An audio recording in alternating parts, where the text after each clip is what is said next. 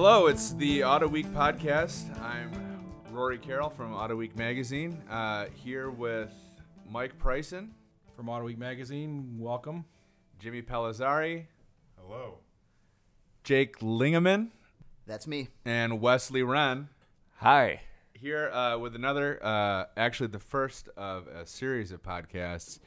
Um, we're going to cover a little bit of motorsports. We're going to cover a uh, little bit of what's happening in car culture.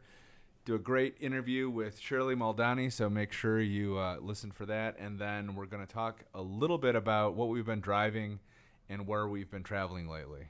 Um, so first, we're going to get into motorsports. Mike, uh, tell us what's going on. Hey, I just want to talk about the biggest news of the year, and it's only you know April. We may have the story of the year with Fernando Alonso uh, in Formula One deciding he's going to forego the Monaco Grand Prix, which is uh their big event of the year, to race the Indianapolis 500.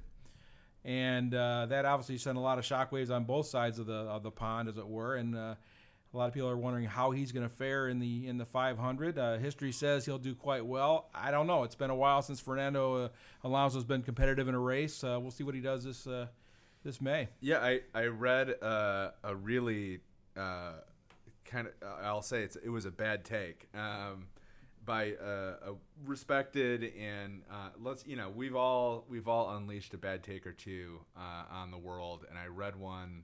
Not a hot take, but a cold take. Uh, no, A just frigid a, take. a real stinker. Uh, Stinky take. of uh, Jenna Fryer uh, from the AP writing that this does not matter and no one should care. This is like basically the the uh, the point of it was this does nothing for the long term health of IndyCar. Um, who cares? Uh, and then there was a, bit about Fernando uh, being let down uh, by his Honda engine in his Formula One car, and therefore would also be let down by the Honda engine, which is a totally different engine in his IndyCar. Anyway, bad take. Uh, everybody gets a mulligan, but um, you know, it's a little. To me, it was like, yeah, you know, this uh, this dream team, boy. I, you know, I don't know if uh, having Michael Jordan and Larry Bird on the same team really does anything for the strength of uh, amateur basketball. It, it just seemed kind of like um, anyway, it just seemed like uh, you know this this will be fun. It adds a, another dimension to you know what otherwise would have been the 101st running of the Indy 500. I mean, what do you guys think? I, I loved Alonso's quote. I think it was in this most recent issue of Autoweek. He said, uh, I want to be seen as the best driver in the world, best racing driver in the world. I can either win more championships than Michael Schumacher, which probably isn't going to happen, or I can race in all these different series and try to log a win in each of these different series. So I think that's what his, his plan is this. Uh, And I think it's, This upcoming it's, race. it's great that you get to, to see that. I mean, now IndyCar, I mean, it was really just uh something for the States, and now you're going to have an entirely different audience. You know, you'll have international people uh, following along and genuinely interested in who wins the Indy 500. And I think it was cool too. It's like kind of a throwback. You know, in the old days, the F1 guys, or you know, it was like this is the Triple Crown, right? You wanted to win Le Mans, you wanted to win at Indy, and you wanted to win uh, uh, uh, at Monaco. Um, and I think uh, obviously you can't win, you can't race Monaco. it's a busy month. It'd Yeah, be a busy month Indy. or two, that's for sure. That is a that's Busy a day. that's too much of a twofer. Even no matter what helicopter you have, you're not doing that. But yeah, uh, we, we checked. It's, it, it is a 12-hour flight, pretty much. Yeah. From, uh, we were gonna Pryson was gonna give it a shot, but um, it's but anyway, I think you know this is, you know, i i any racer's resume, it, an Indy 500 win is still meaningful, and you know it, it's more meaningful when you see guys like Fernando or uh, coming across, you know, to to go and try to win one of these things. Well, the thing that's going to be real interesting, though, he admits he's never been in an Indy car. He's never raced in an oval, on a high speed oval like this. So this is a totally different animal. I mean, we talked about uh, Rossi won last year as a former F1 driver. He won the first time he saw you know the Indianapolis Motor Speedway, but he had been in an Indy car several times in, in a couple races and in a lot of times in testing.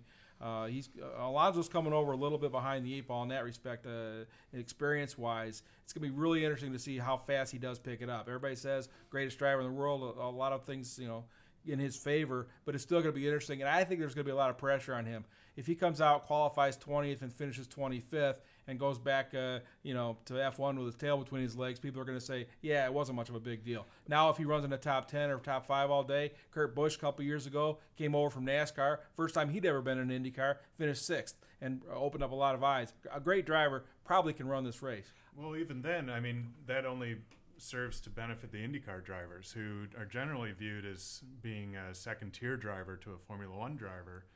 But if if they can go out and they can beat F- Fernando Alonso, no problem, and he is in 25th Yeah, I mean, or if 20th. he, if he shows up and is dominant, that's bad for IndyCar. yeah, then it's bad. Yeah. But, But- but if he isn't, then it's very good for But them. it's all. I mean, how much of it is equipment versus how much of it is driver? I mean, right now everybody says Alonso is one of the greatest drivers in the world. Then why is he finishing 18th every week? Beat The, by, the car won't, by the car won't finish. Exactly. Is- is the- so yeah, the equipment's failing. So no, no, the If if equipment's not don't- failing. He's finishing races. He's just not competitive right now. I don't care how good a driver he is. The same thing could happen to him at Indianapolis. I mean, i- i- any given day, you don't know what's going to be going wrong with your car. And Yeah, and- I- Didn't he have engine trouble this this past yeah, race he, at DN, Bahrain? he DNF'd. But I, I think that the the car it is it's totally apples to oranges. You have two, you know, in IndyCar there are two there are two types of cars, and both of them are capable of winning this race. In Formula One, uh, there are obviously two. cars that no matter who the driver is, are not are not going to be competitive. But I think, you know, to, back to, to your point earlier, I, I think there's no pressure for him. I think if he comes in and and doesn't finish well, it's like okay, I've never been in IndyCar before. If he comes in and finishes really really well, then I, I think you can say okay, you have a case for being you know one of the best drivers in the world. It's almost like he's got nothing to lose. Right, the pressure's on the IndyCar guys. Because Yeah. if they beat him, it's like you're supposed to beat him. It's a Nova. But if they lose to him, Right. then that's a big deal. Right, right. This is like why uh, your junior college team won't play the best high school team in your area because if they lose, Right. There's no nothing to gain. Nothing to gain. well, from when when It's a when, lose-lose when for sure. Alexander Yeah. Rossi won last year's Indianapolis 500, though, I don't think any of the IndyCar drivers walked away saying, "Oh, we got beat by a better driver." That was just one of those fluky things. Rossi would led one lap all day. It was the it was the last lap basically. He led the last two, I guess. if you're gonna lead a Um, lap, But, uh, but, it, but, but it wasn't because he was running. You had to with, pick one. It was not because he was running with the leaders all day. It was because everybody else came in the pit over the last ten laps, and he uh, fortunately won the. I mean, you he know, the was he fuel was mileage. still in a position to Oh no question. be there at the But like I said, I don't think the IndyCar drivers are walking away from that race saying, "Oh man, those F1 drivers are so much better than us." Well, no, So- and, and I think that's I, I think that's a hard case to make if you if you look at it really, you know, how much of being an F1 versus IndyCar is who you know and who your dad is and what kind of money you're bringing to the table and what pedigree you have, you know, uh, how you grew up in the sport. I I would really I would caution anyone from going to say you know that the Formula One drivers are in a world of their own. I think a lot of that is is myth. Um, it's kind of like the the Bernie Ecclestone thing. I, I just don't. I like I said, I would caution anybody from saying, you know, a, a it is an impossible. You know, it's, it's an impo- It's like oh, who's the best athlete, and it's like okay, what sport? You know what I mean? Like it's an entirely different skill set, different cars, different. Uh, yeah, Bo. probably. Well, right, like this. I mean, those sports car guys. If you're competing with cars going sixty percent of the same speed, you know, at Le Mans, you got cars going sixty Yeah, percent of the speed, it's a hundred percent totally speed. different- That's a different skill set than a oval racing in an IndyCar or uh, you know road racing in uh, or street racing. But I, I think Circuit uh, racing. I think the the one thing about this thing for Fernando is I think if you want to make a case for who's the best athlete, who's the best driver, you know the the way to make that case is okay. I've won a Formula One championship. I've won at Indy. I've won at Le Mans. I've won it. That's how you do it. You go. All right, a race of race of champions trophy is not exactly the same as winning the big three. Yeah, No, fun to watch, it's- but yeah, right, not exactly the same. right. Yeah, you guys remember back in the '80s, and, and, and, you know we used to have that international race of champions. West, where, West doesn't remember. I think that. only you Yeah. remember Oh, that. yeah. Sorry about that. But those were great. I mean, they would bring in guys from all disciplines to race in basically stock cars at, at NASCAR tracks, and that was fascinating entertainment. And uh, and they were purpose built for this race. They were all identically equal. Yeah. equal. And, That I would love to see again. you know, that was really really cool. But what about we get the best drivers in the world, put them in IROC Camaros, and That's what it was. Fo- That's fo- basically what what it IROC stands for. I know, but you weren't born yet, Wesley. Yeah. You- you- you- no, we got there were a lot of cool ideas back in the day. sure, sure, sure. But we can take still take IROC Camaros and make it happen. No, Yeah. no maintenance Yeah, on they're- them. they're Just cheap. They find Yeah. the best. right. No, no prep. Just the only I. The now the driver find. has There's to no actually need- do the, the prep. the driver finds the, driver car, buys the the car, car. does the prep, and they race it. Well, let's just do the uh, you know the uh, Autoweek IROC over at Gingerman. We'll just invite all these Ooh, guys yeah. over and uh, I- set up a, cou- a couple cars. One That's a hundred great percent. I'm one hundred And percent in for that. And then we'll stick in the editors too. And you Let's not do will that. That's- yeah, we don't want it to be unfair. That's my home course. I, I could I could put yeah, up a good Jake's time been over there. that course before. I just Jake's clocked what? Well- two, three thousand laps. Needle, needless to say, Five. guys, it's it's gonna be it's gonna be an interesting month of May, and that's just what Indianapolis needed because there was a lot of talk about uh, okay, what can we do to top the 100th because it was such an incredible show, and that was the first and only sellout in the history of the Speedway last year. Now people say, well, yeah, but there weren't as many people as back in the day. No, but it was the first time they'd ever actually stopped selling tickets because of uh, they did set a capacity for the uh, you know the infield and the grandstand. and it was crazy. I mean, I've never No, no, it was- at a motorsports event like w- you know you look up and down that grandstand and it is packed. Yeah, and and the again, infield is packed. It was crazy. Yeah, how crazy is it going to be this year? I don't know. All I can tell you is last year, I booked a room two months before the race, and I stayed in Bloomington, uh, which is 50 miles away. Uh, I just booked my room last week for this year's Indy 500. I'm six miles away. I don't know if that means anything. Yeah, no, I think it uh, does. I think it. I mean, obviously last year was the hundredth, so that's big. That's a little- and, yeah. and maybe he'll get a little boost from Alonso coming in Mm-hmm. now. You know, now that he just announced it. But, But I, I think you know to look look for a sellout every year. That I mean, that's an awful. That's a lot of people. But I think, you know, obviously, right. This IndyCar is in a renaissance, maybe on the verge of a golden era. I think. I don't think interest in interest in in open wheel racing in the United States, whether it be kart or IndyCar or whatever, has never been higher. In you know, in my of adult- people interested in kart these days. adult, well, I'm saying like Yo. since since the days of CART, like it's never been as is buzzed about or as big as it ha- as it is right now. I mean, I think we're we're in uh, uh, an era or beginning an era where IndyCar has some real momentum and, and could become a very very big deal again. Um, I mean, it, people are going to the races. Um, it, you know, we're obviously super engaged as fans watching it. Um, the racing product is fantastic. So I mean, does it have to sell out every year? I don't know. I mean, I think I think they're um, Indy, IndyCar is doing a lot of the right things, and I think um, you know if it, if it really it, you know I think Fernando coming is a sign of this kind of renewed interest in or interest in uh, in, Right. in- interest in and, racing. and, respect for it. You Exactly. know, Well- well, they've kind of gotten their, uh, you know, their their shit together, and you know now it's kind of a more of a, a Right. respected series. you Yeah. know, The, ultimately, though, IndyCar's biggest deal is still it's Indy, the Indy 500, and all the other races in their series. Mm. Like like this week they're in uh, you know Alabama for the you know Barber Motorsports Park, and then next week they're in Phoenix. You know those races aren't going to draw flies on TV. You know, and then they're hoping in May to flip the switch for the two races down there. They got the the uh, Grand Prix, you know, the road course, and then followed by the Indy 500. Both expected to be good draws, good attendance, and all that. But then again, they'll fall right off probably for Belle Isle the week after the Indy 500 when they come here to Detroit.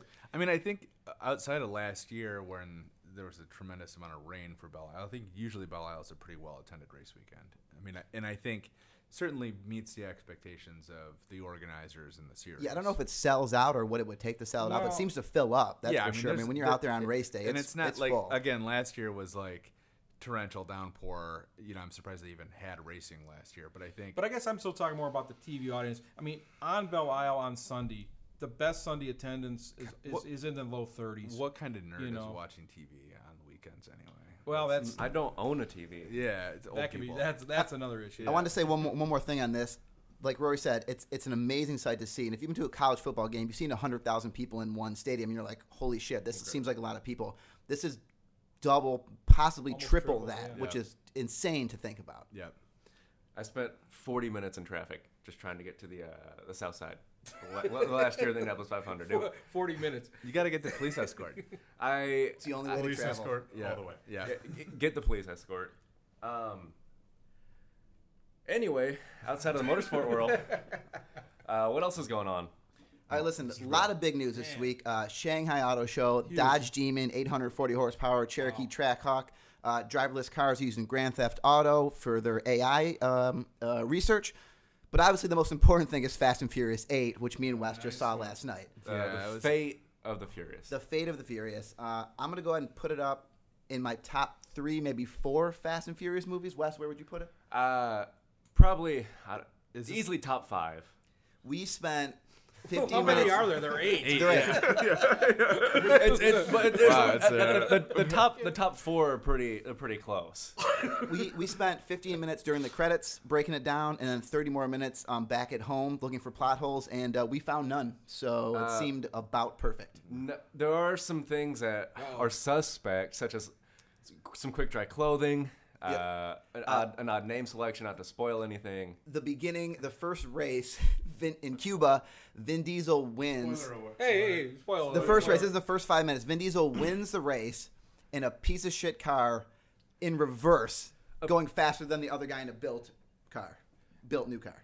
Super They fast. stole This that. is- They stole that from Herbie the Love Bug. Once I it- saw Yeah, that. yeah. Lindsay Lohan did the this same is just a thing. Herbie That front reboot, yeah. must have been held on by Dzus fasteners. Was the it- way was it- that all right. Dominic Toretto rips it all. Did it have the number 53 on the side? Yeah, It- was, it did- it did was not. it a Beetle? Oh, okay. Listen, uh, no. More importantly uh, than what you guys thought of the movie, uh, obviously this is probably uh, the most important cultural phenomenon of the 21st century. I would say that's probably Wow. fair to say. Sure. It, it It'd be outgrows like- Star Wars. Yeah, it- It was the biggest worldwide opening weekend ever. and that I think is a, a really you know obviously if you want to talk about um, obviously car culture isn't as important as it used to be. I mean I think you open a movie like this and it it's the biggest movie ever. People just don't care about cars and cul- car culture anymore. I think that's an easy Teens conclusion. don't. Teens don't like cars. Yeah, kids. Well, so who's your crowd? Who, who, who- who's at this movie? it's all everybody. 55 year old guys in Right, uh, it's- it's not, in right. Hawaiian shirts and Jo- flip flops, joking- joking driving it's their 55 everybody. Chevys, listening to Surfin' Bird. Right? No, it is. It is Uh, literally everybody. Me, West. they have the little kids uh, in the parking lot, and they're like leaning up against the bumper. I did bumper see a few crybabies in the theater. a few crybaby dolls. Yeah, uh, Statham, my my, Oh, my buddy. favorite. I mean, I can't even say thespian. My favorite thespian is Jason Statham.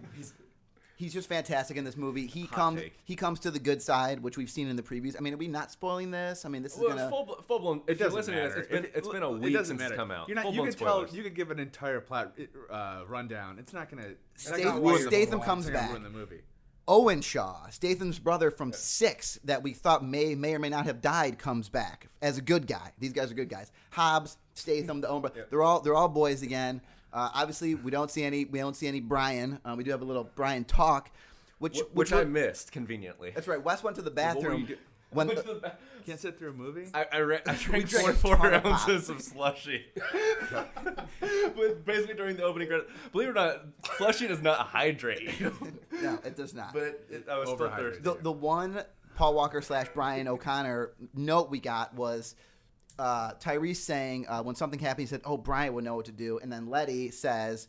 We said we we she's, we're not we said we weren't going to call Brian. Him and Mia are like you know living their life. so like that Wait a minute, so they're still alive in the movie. in the movie they're still alive. Yeah, But- yeah. but- And.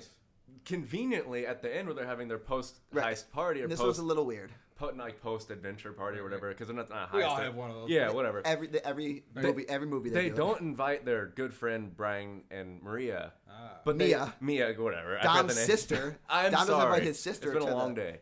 Um, but Dom's illegitimate child is named after Brian, as though Brian's dead. which is It's really strange. weird. I mean, he could have named him Paul, which would have been one way to do it, or he could have named him Hector, which would have been fine too. But Brian, is he supposed to be dead in the movies or not? I mean, it, Why- the, why Hec- why the- Hector? The end of Yeah, we're- just any random. It could be Phil. I'm, I'm just. I'm All just naming Final random thoughts on the uh, the Fast Eight movie.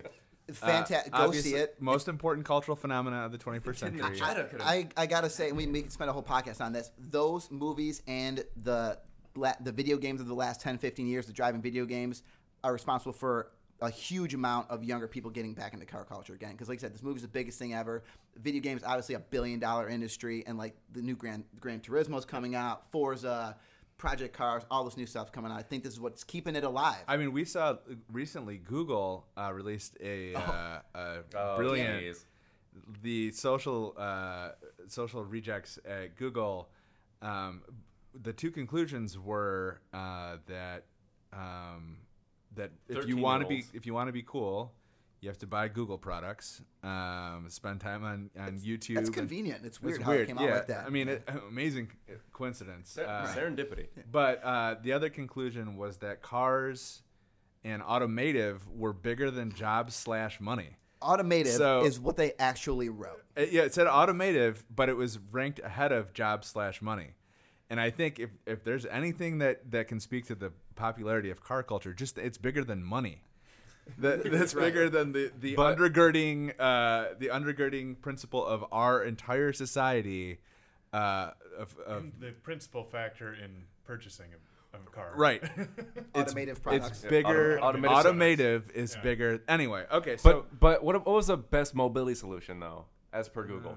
uh, shoes. It, tennis shoes. Yeah, Yeah, we basketball shoes. uh, we got shoes. Shoes look like a fam, right? That's uh, I think Lit that's- AF. the shoes. Uh, the lit shoes look like a fam, and they're ready for a roast. Uh, so we're Squad. We're looking at ones, some dunks, some Jordans. Anyway. this is the way to get Uh, around. SB Janoskis. We got. Let's okay. Shoe talk. uh, that's that's the other uh, coming soon from Autoweek. The uh, the shoe cast. Yeah. Uh, yeah. We, we actually it's us casting shoes out of aluminum. Okay, so what the hell are we talking about now? Uh, I think right now uh, we're gonna move on to I think we have an interview. an incredible interview that we recorded.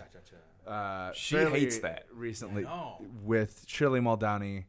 Coming out of that, we're going to talk a little bit about what we're driving now, where we're traveling to, and uh, what we have going on in our personal lives. when did you realize that uh, that basically uh, drag racing would work as your career? So what what was the moment or what was the time when it all of a sudden clicked? Well, you have to keep in mind that I went to my first drag strip in 1958. You weren't even here then. Um, I'm, I'm sure you sound like a pretty young guy. Um, I went to my first national event. Uh, uh, the, the first one I went to, I won. Uh, it, well, I, let me take that back. That's not actually the first. Uh, uh, that was in 1971. I uh, I, I attended an NHRA national event in 60, 68. So I can't claim that, that the first one was the first win. But um, little did we know back then what this whole thing was going to turn into. I started out as a street racer because I was a. Um, I hated school. I, I didn't really have any direction. Uh, uh, my mom was a great, great lady uh, that worked hard just to, you know, keep take care of her two girls. My father was um, ridiculous. Uh, he he was. Um, uh, it's hard to describe what he was, but anyhow, I I spared him when they when I sat with the writers for the movie uh, because I didn't want to embarrass my my wonderful mother, who is going to be 99 years old here shortly. 99. She doesn't know who I am or anything. She's in a um, nursing home, but she was always uh, wonderful. Um, was- was your dad around? a- oh well, he died when he was 49. He basically, you know, my sister. I have an older sister. I'm still the baby of the family, and Linda and I. She's a year and a half older than I am, and uh, she's entirely different than I am. She's low key. She's she's wonderful. Never had never had a, a, a bad day with my sister Linda in my our entire lives. Uh, up to this point, uh, she uh, she was an A student. She you know she was you know five nine, uh, great looking, um, very easy on the eyes. You know the great legs. The, she had it all. I was the skinny. Uh, um, hated school. Didn't you know? Didn't have much going for me. Uh, uh, just two different, entirely different kids.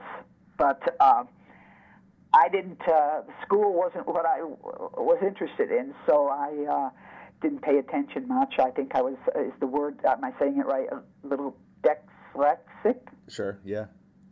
Uh, no, no concentration whatsoever. Couldn't, couldn't, didn't care.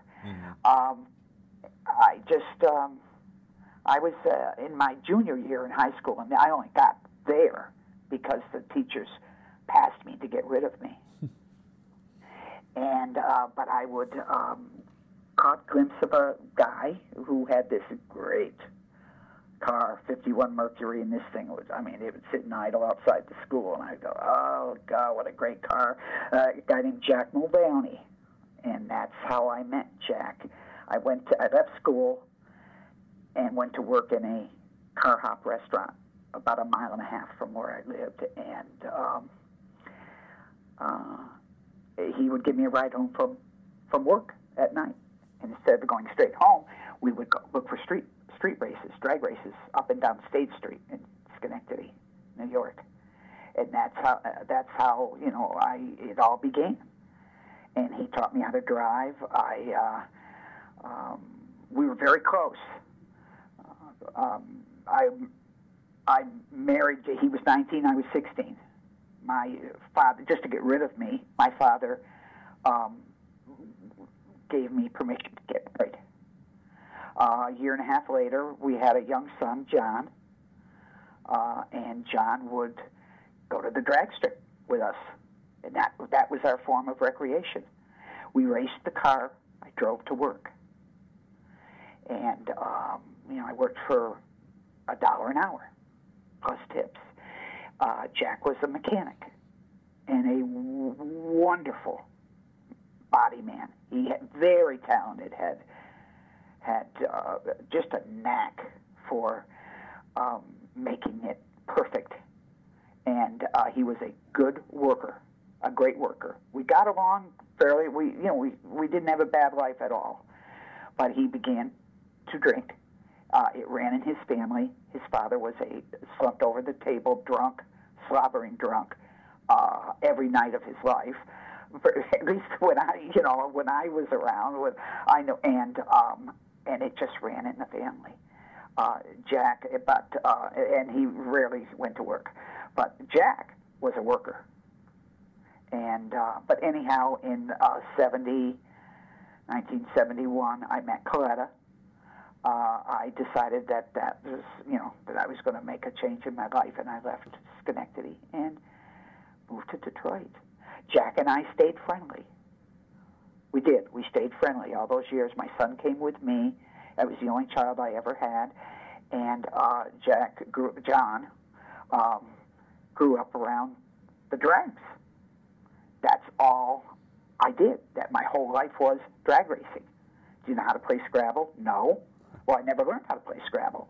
Uh, did, have you ever been to a, uh, a football game? No. Basketball? No. I, never enjoyed any of the things that normal kids enjoy growing up, and, and, and just it was all the drags. That was my life. I raced to work. I raced home from work. I um, uh, uh, it, there wasn't anything that had my interest but being at the drags. And some of these racetracks were death traps. Wasn't smart enough to realize the peril I was putting myself in. But uh, um, it, it was, uh, uh, I went a lot of places multiple times, met a lot of people, had a lot of fun. Uh, I think I've had. I think I had a great life in the sport. It didn't secure my future. Uh, I, I'm sitting at my age here uh, uh, with what I acquired, you know, throughout my career, and uh, it does not include a, a pension or anything. You know, it just Sure. you know, NHRA never provided anything like that. We depended on our souvenir sales, which uh, before the new regime came came into the sport, we weren't allowed to take advantage of. So there was a lot of you know uh, um, clawing and scratching and digging to keep your head above the waterline in the early years, the 70s, the 80s, even into the 90s. But I left the sport in 91 because I had no sponsorship. So I, I went out on the road and went back to invitationals and, and match races. And because of my name and my history and my fan following, I made more money from 91 until I went back in 2000 because I found some funding. Uh, I made more money then in that period of time than I made in my entire career, including the World Championship wins. Wow. So uh, the next. I'm trying to condense this. No. I'm really trying to condense this. You know, you, um, uh, I, you know, I've been a lot. I've been a lot of places a lot of times. You know, I just can't fit it all into a little, a tiny little niche for you. But uh, No, it's it's um, great. It's great. yeah, well, I'm I'm uh, telling you the, the way it was. Uh, um, my fan following is what keeps me alive today. I have the wonderful, wonderful fan following, and um, uh, look, I have 90. I'm not a techie type person. Um, I, I, I haven't even mastered my my five phone yet. I've had it for two years, but um, but I I'm getting there. Um, I uh, uh, I have to have my next door neighbor come over and help, help me when my my computer freezes up because I pressed the wrong buttons. But uh, um, uh, it's just um, uh, there's a lot of things I could learn at my age Yeah. that you know teenagers mass have mastered with their eyes closed. You know, so So the, techie world is not, not, you know it's just uh, something I can't keep up with, and that's what it takes nowadays. it moves so fast. Oh yes, oh yes. But you know, it's funny you said when we the first thing we we talked about. Um, that's why you know uh, uh, there isn't an abundance of young people going into uh, you know the, uh, the sport, aspiring drivers or mechanics or whatever. Not a lot like there used to be Yeah. because they've got their faces stuck in these little machines, you know, and that's uh, I don't think that's probably the best thing for for the sport, really, because it's computerized. Uh, a lot of the uh, the running of the car, um, uh, the driving of the cars now. I mean, they are not nearly as challenging as they were when I started out and went, you know, the first 20 years of my career. Sure. So what what is uh, question? The second question we ask everybody is, what do you miss the most, or what is there a period of time that you miss? Yeah. Oh, yeah. Every day of my life, I'm the worst spectator now out there. I, it's when they say, okay, let's go, and they turn that motor over.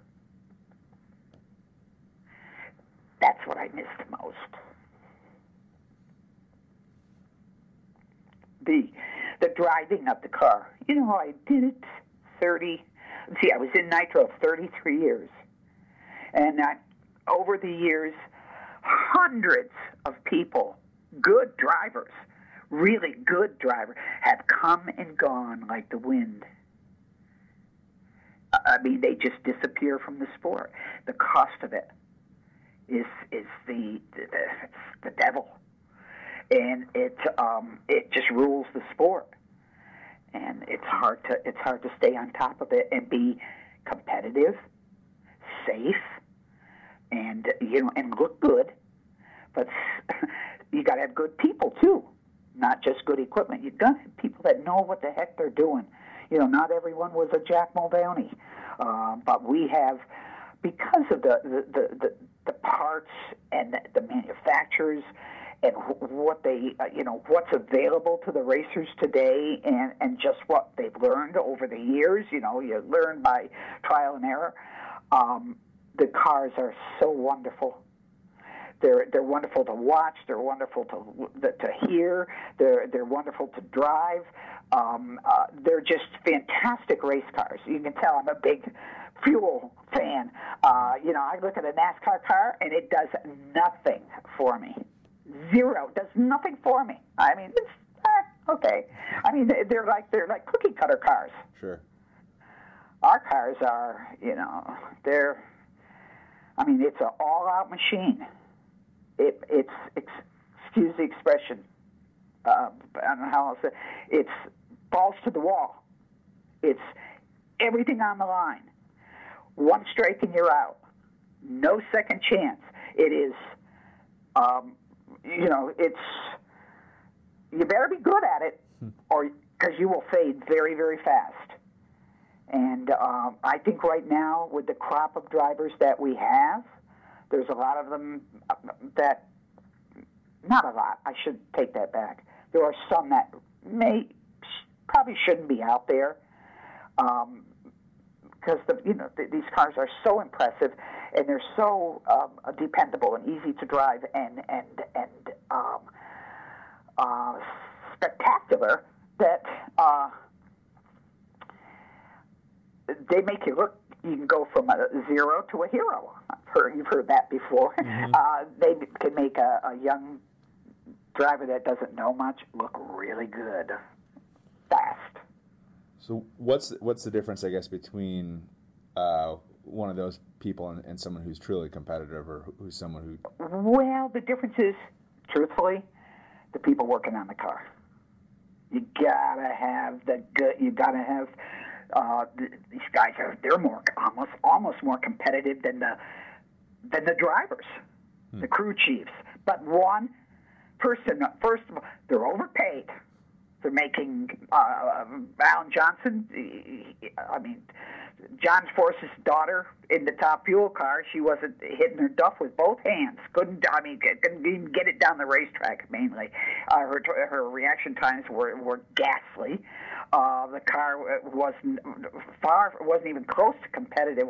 Well, John Force stepped up and uh, hired Alan Johnson, the the um, uh, Wizard of Oz in drag racing. I mean, he's, he's a pretty sharp guy and builds his own parts and everything. I mean, uh, uh, he, John Force hired him for a million dollars, just a million dollars a season.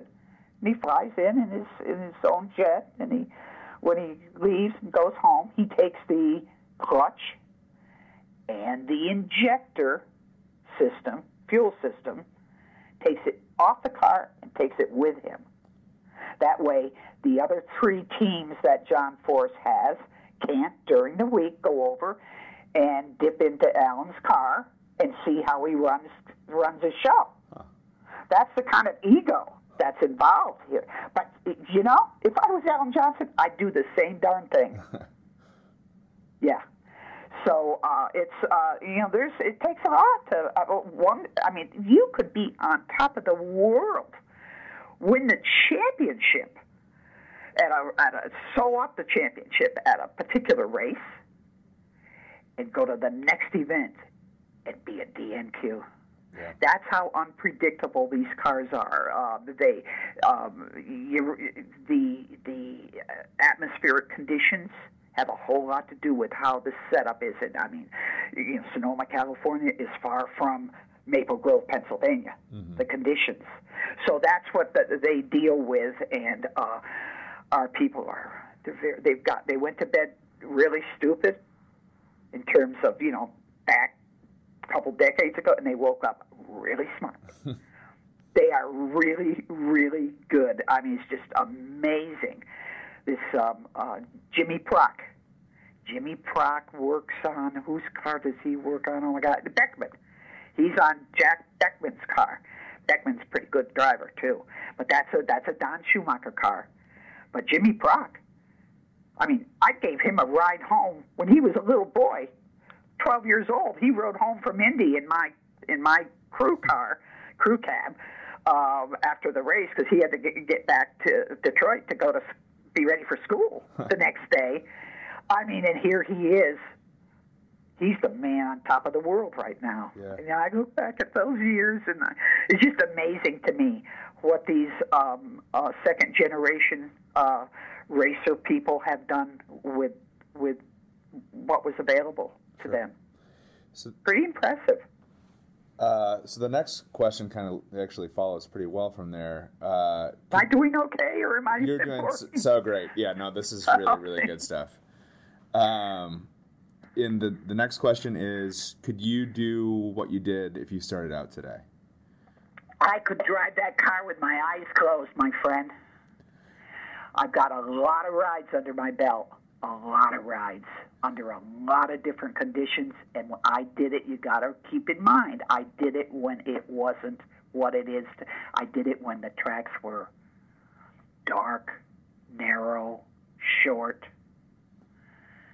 But when, in my, you know, when I got into it heavy, you couldn't stretch your elbows at the at the at the fence because there were that many people in the pits. Yeah. And I see today it's you know they they, they struggle to fill the stands. Sure. Uh, uh, and you know and I don't know what's uh, you know other than these little little little machines that these kids carry around and bury their heads in. Um, I, I, you know, it can't be that. It just can't be that interesting where um, we shouldn't have. You know, they shouldn't be standing there in droves looking for a way to get into the sport. Uh, I know why. It's the cost of it. It's the cost of the, the toys and what we do, and they have the racers are just as guilty of making that happen as the manufacturers and the sanctioning bodies and and all of that. It's just, um, um, and I don't know how what they're going to do other than they, uh, uh, uh, well, they use a lot of excuses, but slow the cars down. They're too fast. Uh, You know, we slow them down. They won't be as expensive, and you know, so they have shortened the racetrack. They've chopped off 320 feet of real estate. So there's, you know, if you got to gather somebody, you, you, you have a little miscue and you got to gather somebody up half track. You don't have enough room to catch them Sure. to win the race now. Or and and they've uh, you know there's a lot of uh, you know um, uh, they've automated the cars uh, somewhat, um, and it's uh, uh, it's just a different world So would and it's it's corporate. It's all corporate. You know, I, I, used to like to see a couple guys roll in the dirt at the end of the racetrack. I mean, th- that's when it was racing. You know, now you, you know, I mean, you you frown at somebody, you got a five thousand dollar fine. Sure. So would would you say that it's it's that kind of culture, or is it is it really the money? So you know, if you were It's out it. today, it's the cost. Yeah. It's the cost, well, yeah. I mean, I tried after I left in '03. My last ride was uh, November the November the uh, 9th, 2003, and um, uh, that particular weekend was the World Finals in Pomona. That was you know, a race that I attended. I had a five race deal uh, with a manufacturer who was a close friend of mine, a very wealthy man, and he uh, he paid you know paid my way to five events. That was uh, he wrote a check for six hundred thousand dollars, Wow. and uh, that year I you know I took home thirty grand uh, pay that year. So you know it wasn't making me rich, but the car just eats it up, eats it up. And of course I uh, I had to do it uh, kind of haphazard. Uh, I had all not in, not not um, um, come on Shirley volunteers. My crew were people that had worked for me 20 years ago. You know, mm-hmm. worked for me at some time in my career. We brought them, a uh, lot of them together, and I'd fly two, two from Seattle, one from Colorado, two from LA, one from Florida. So I'd bring six guys in. There's about uh, five thousand dollars in plane flights, mm-hmm. and I would, I would slip them a grand Sure. And make it work. You know, they leave their families, they leave their jobs, they you know, and they you- you go get on an airplane and fly across the country, you know, and go to the drags with Shirley. Yeah. But I would go into Englishtown on a Wednesday night and pack that place, literally pack that place. Uh, so that was our talk with Shirley uh, Muldowney, and I think this is one of those things where if, if you had told me prior to working Autoweek that I'd be able to get on the phone and talk to someone like Shirley Muldowney, uh, it would have totally blown me away. And I think um, having this conversation, obviously, I think you know something to note about this generally, and this is maybe a little bit too behind the curtain, but um, when we started this project out, we we had this really clear interview format where we're asking questions. So I think a, a few of these interviews you're going to hear kind of follow a format. I don't think that's necessarily the way we're going to go in the future. Now that this podcast is is kind of growing and uh, we're kind of seeing where it's where it's going to end up. But I think um, she's someone who we definitely have to have back on the show uh, for more in depth conversation. She, I mean, it just uh, we. I feel like we barely scratched the surface with that interview, and there's so much more that she has to say. Um, so next, we're going to talk a little bit uh, about what we're driving, what's in the the Autoweek fleet right now, and then uh, maybe we can start off a little bit with where we've been traveling. Um, I have personally been traveling to the New York Auto Show where we saw the Dodge Demon. Obviously, I think that's the story coming out of there. Uh, 840 horsepower with an asterisk. uh, with oh That's talking about the that's yeah. 840 on 100 octane unleaded, ra- quote unquote race gas. We all know real race gas is leaded, but uh, we all know that. Yeah. that's uh, Obviously. that's also with Wait, my Pontiac takes leaded gas. Does that mean my Pontiac's a race car? well, it's, it's, it's Yeah. tuned tuned for race gas. Sweet. Uh, well, compared to what we have now, it's also with a different ECU. It's with a different center stack. It's with Which is different tires. optional, right? The new ECU comes with the Demon Crate, which is an optional Yeah. extra, so that it won't run off race gas from the factory. But Yeah, you, everyone- you can put you can Any, put 100 all octane in it, but it's 3,300 people who are They gonna get buy the, this they get car, the yeah. crate. Wait, wait, they do get it, I believe so. or is it optional? Because I thought it was optional. I optional. think it's a forced option. okay. Uh, something to look into. We'll get the research department on that one. I- Why wouldn't you get the crate? right. Why I was gonna say, all if you're buying this car and you're like, well, I'm gonna save a couple bucks, and I, that's not ever gonna happen. So it doesn't matter whether it's a, a forced option or a, it, everyone's getting the crate. There's a lot of.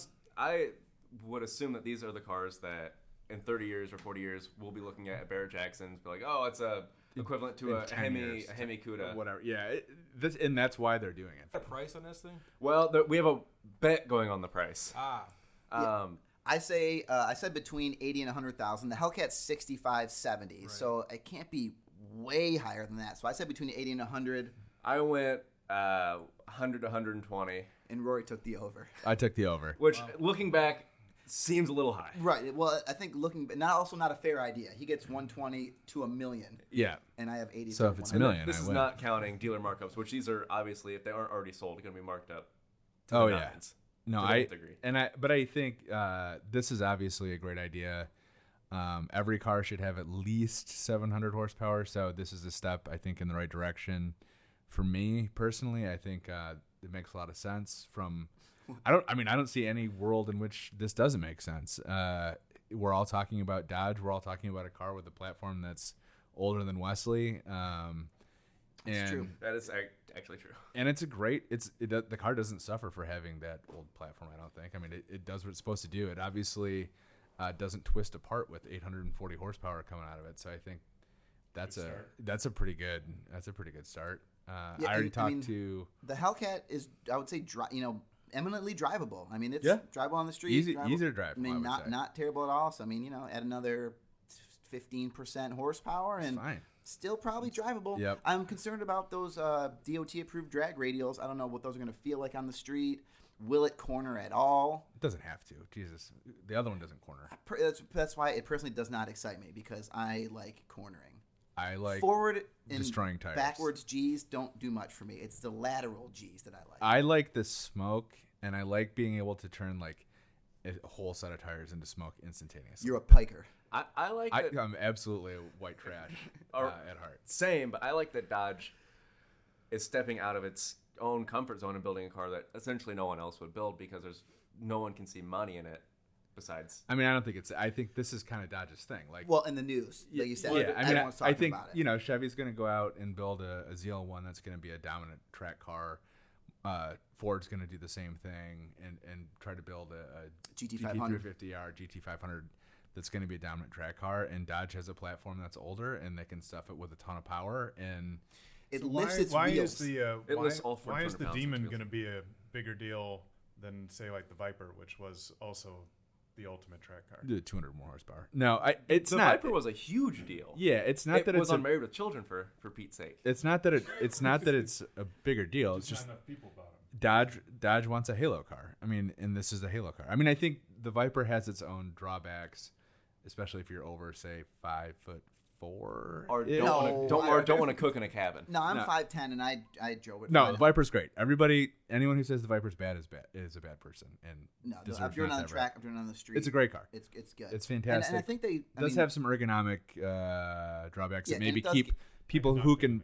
Yeah, I mean, I think older people who can afford a car like that, probably you're you're kind of in a difficult spot where it's like, okay, you can get a Z06 that you can sit in very comfortably and take across country if you're an older fella.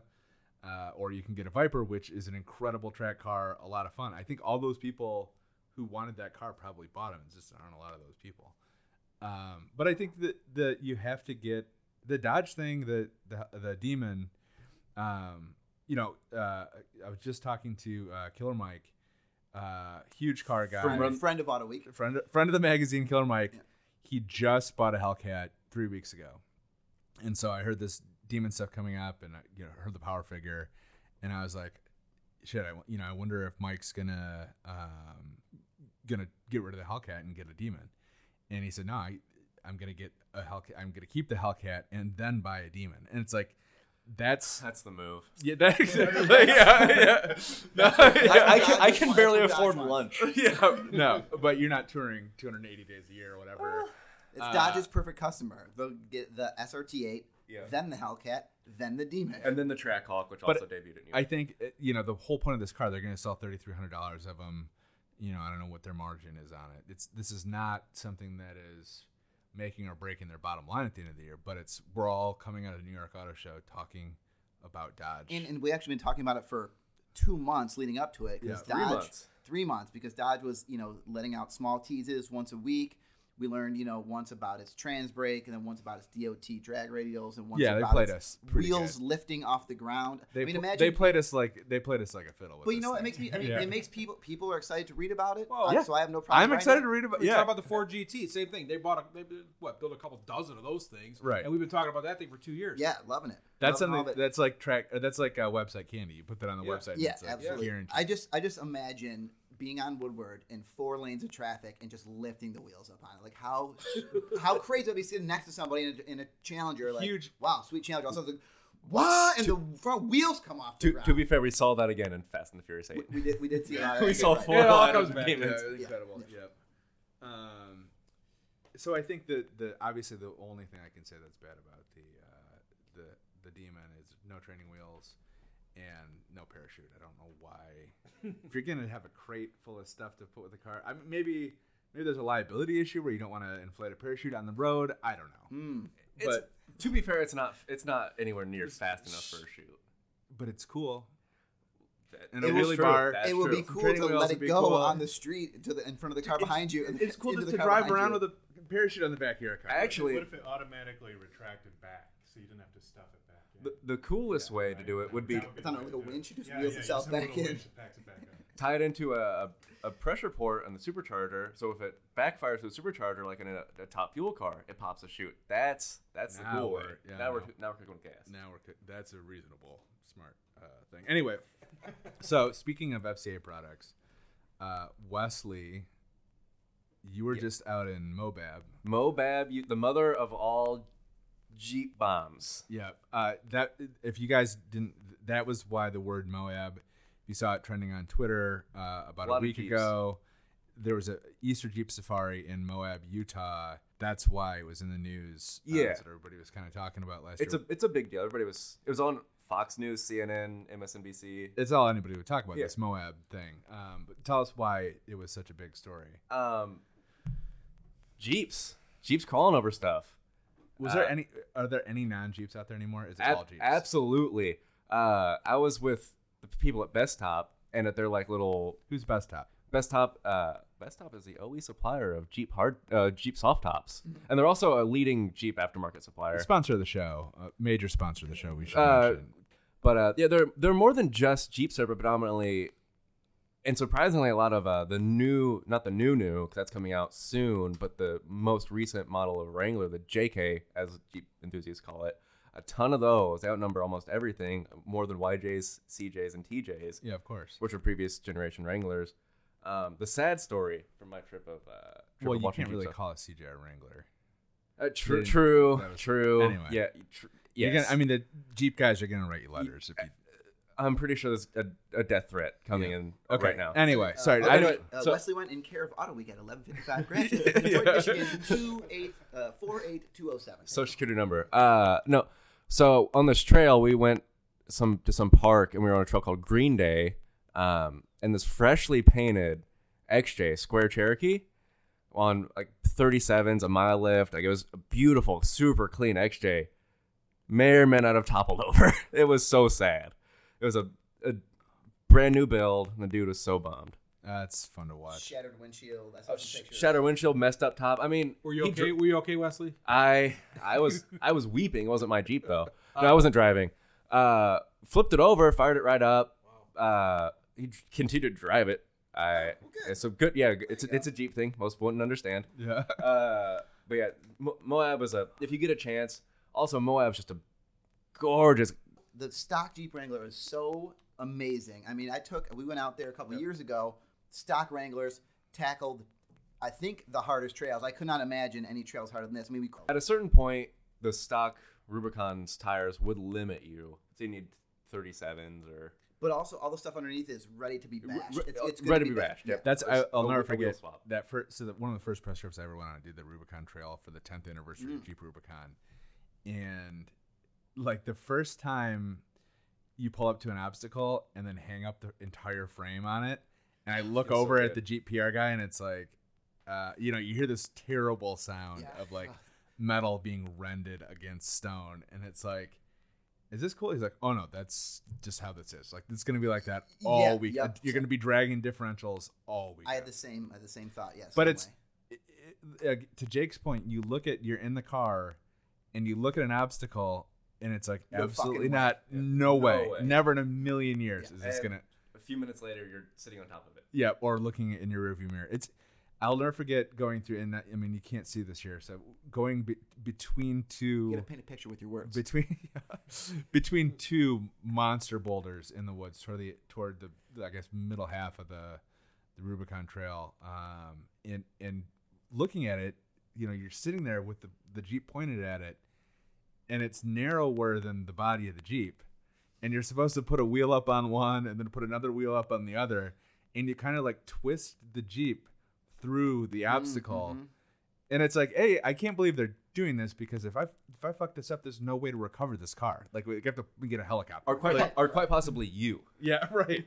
Uh, but then everyone just like a bunch of amateur journalists who can't drive for shit, as we all know, uh, just Not non-present. come through the other side. My present company is clear. It's insane. All right, so what else? Uh, Jake, have you been anywhere interesting lately? You know, I feel Uh, like you've I, I the drove the. I drove the Ioniq uh, recently, but uh, I'm going to drive the 911 GT3 in Spain next week. Oh, and I am friggin' pumped about this. I mean, if you guys have been online, my bio it says the Nissan GTR, Mustang GT350, 911 GT3, my three favorite all-time cars. So I am uh, understandably pumped about this. It's going to have a manual, 500 horsepower. The GT3 is like the stripped down, tracky, racy version. Um, we haven't. I don't know if we had a new one. I, I drove one back in like 2011, and it was then the funnest car I've ever I had ever driven. And I'm, I'm hoping this one will be better. I'm sure I'm sure it will. Funnest is the same as most fun, just for anyone who's listening. it, it was the funnest though. It was the funnest. English. Grammar Uh. I, I'm, Yeah. I'm very excited about that. Um, I don't know what track we're going to. I know uh, it's in Circuit de- Spain, though, right? Yeah, we're going to Madrid. So I'll be Circuit de Jerez or Jerez. I'm not sure how you say it. Um, so I'll be uh, looking at some. I'll be looking at some uh, some hot lap videos to, to learn the tracks and, and try to prep for it. Will you be playing on the uh, the, the PS? They don't, as far as Seven. I, know, they don't have Horizon on the games I currently have. Although I did get an email from Sony, which I'm super pumped about. I'm going to be in on the Gran Turismo Sport Beta, which should be happening in a week or two. So go to AutoWeek.com for my review of that um, within within a few weeks. I'm very excited. How many hours do you think? What's a reasonable amount of time to spend uh, on that game in like the first week? Would you say? Uh, the first week, um, Is this more than a full work week? you more than forty hours? I don't. It, it's I can't even judge these days. I got an eight, uh, ten month old at home, so my video game playing, my hours of video game playing are over. But even with that, I could see myself putting in ten to twenty hours in the first week. Jesus Christ, that's insane. Uh, It's the first Gran Turismo on the new on the PS4 platform, so it should be I- gorgeous. and I got a brand new uh, uh, play uh, Logitech wheel to use with it. So as a serious gamer, uh, that makes absolutely no sense to me. Mhm. So I be blessed. Enjoy the uh, twenty hours of driving uh, virtually. I hope they have that track on there. That'd be a that'd be a happy happy accident. Wow, incredible. Uh, all right, so uh, Wesley, you've been. Is that Moab was kind of the highlight? Yeah. Oh, absolutely. Yeah, Moab was basically the one place I've been in a minute, but the highlight of my year so far. Wow. Yeah, it's If- it's it's it's crazy to see all these, and it's what I like the most is it's not just full tilt crawler jeeps. There's a few buggies and whatnot, but a lot of a lot of it's a very mixed group of people, like a, a, a vast assortment of jeeps and other vehicles. What other kind of what uh, Broncos? A couple uh, first in Broncos. Land Rovers. I didn't. s- I didn't Defender, see. no I didn't see Defender. defender, which makes sense. I mean, those are pricey over here.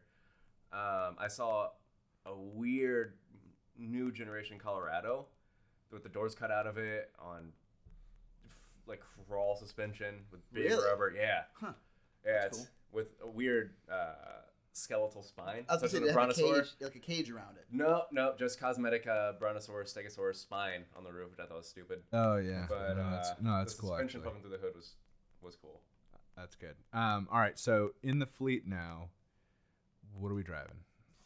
So uh, I brought with me today uh, some information on the Dodge Challenger GT. We were just talking about the Demon, which is the sweetest Challenger. Now we have the V6 equipped all-wheel drive GT that we're actually driving right now. Is that good? Um, is that I mean, is that a car you you show up and buy? The or? problem is this with the V6 Challenger. That V6 is a great engine, that The, the Pentastar. Pentastar's fantastic. Um, but it doesn't sound like it belongs in a Challenger, and it's still pretty damn heavy, so it doesn't shove it around. I mean, it doesn't feel as fast. Even with the Chrysler 200 sedan, feels faster than this Challenger. I think.